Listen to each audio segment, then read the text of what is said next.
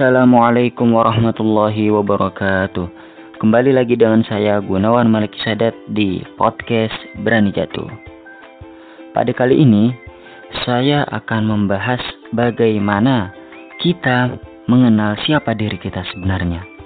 Nah, kenapa sih saya ingin membahas hal ini? Karena menurut saya mengenal diri sendiri itu adalah hal yang paling penting ya hal yang sangat penting untuk dimiliki seseorang. Karena kenapa? Setiap orang itu memiliki perjalanan dan setiap perjalanan itu memiliki jalannya masing-masing.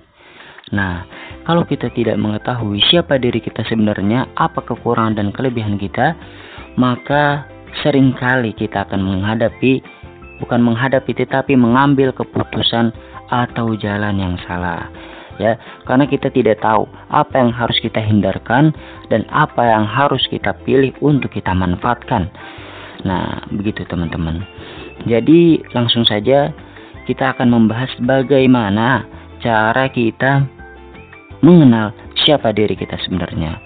Kalau kita lihat dari sisi kekurangan maka kita hanya cukup meluangkan waktu untuk berkumpul dan orang-orang yang positif ya dengan orang-orang yang positif. Untuk membedakan orang yang positif dan orang yang tidak itu sangat gampang pastinya. Kita hanya melihat apakah yang dilakukan mereka itu baik apakah yang dilakukan mereka itu bermanfaat atau tidak.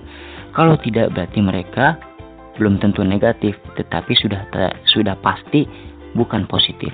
Tetapi apabila teman kita atau suatu perkumpulan sering melakukan hal-hal yang bermanfaat bagi orang sekelilingnya dan yang terpenting melakukan sebuah manfaat yang bisa memberikan manfaat kepada dirinya sendiri itu sudah pasti perkumpulan yang positif ya. Nah ketika kita sudah tahu mana perkumpulan yang positif dan yang bukan nah maka kita harus berkecimpung di dalam perkumpulan positif tersebut karena kenapa? Orang-orang positif pasti memiliki gagasan yang luas. Dan di situlah kita akan berpikir, wah, apa diri saya doang yang cuma sampai sini pikirannya. Dan dari situlah kita merasa kurang. Ya, karena kita melihat banyak orang yang positif dan beraneka ragam positifnya dengan cara masing-masing. Nah, kita akan berkembang pikiran kita. Bagaimana kita bisa positif seperti si dia, bagaimana sih bisa kenapa bagaimana sih mereka bisa melakukannya? Nah, dari situlah kita akan merasa kurang untuk bisa membakar semangat kita untuk belajar lebih dari kekurangan tersebut. Nah, cukup kita berkumpul dengan orang-orang yang baik, orang-orang yang berpositif, orang-orang yang memiliki dampak untuk membuah atau mengeluarkan, melahirkan manfaat bagi dirinya mak sendiri atau orang yang ada di sekitarnya. Nah, untuk yang kedua, kita bisa berbicara kepada teman kita. Berbicara dengan teman dekat kita, ya. Semakin sakit apa yang mereka katakan, berarti semakin kebenaran yang terkuak pula, ya. Jadi kalau sahabat kita berkata, bahwa kita memiliki hal yang negatif dan kita mendengarnya sangat sakit sekali, maka itu adalah kekurangan yang sebenarnya terpendam di dalam diri kita dan kita tidak ingin orang lain tahu, makanya kita sakit. Ya. Oleh karena itu, jadi jangan pernah berupaya untuk bisa menjadi orang perfect, orang yang keseluruhannya dengan kebenaran, orang tidak memiliki kesalahan sedikit pun. Nah, dari situ kita bisa belajar dari sebuah perkumpulan seperti organisasi atau tongkrongan-tongkrongan biasa ya, tetapi membuahkan hal-hal positif dan kita juga bisa mengetahui kekurangan kita dari teman dekat kita. Ya. Terus yang selanjutnya bagaimana sih kita tahu untuk bagaimana sih kita tahu kelebihan kita itu apa?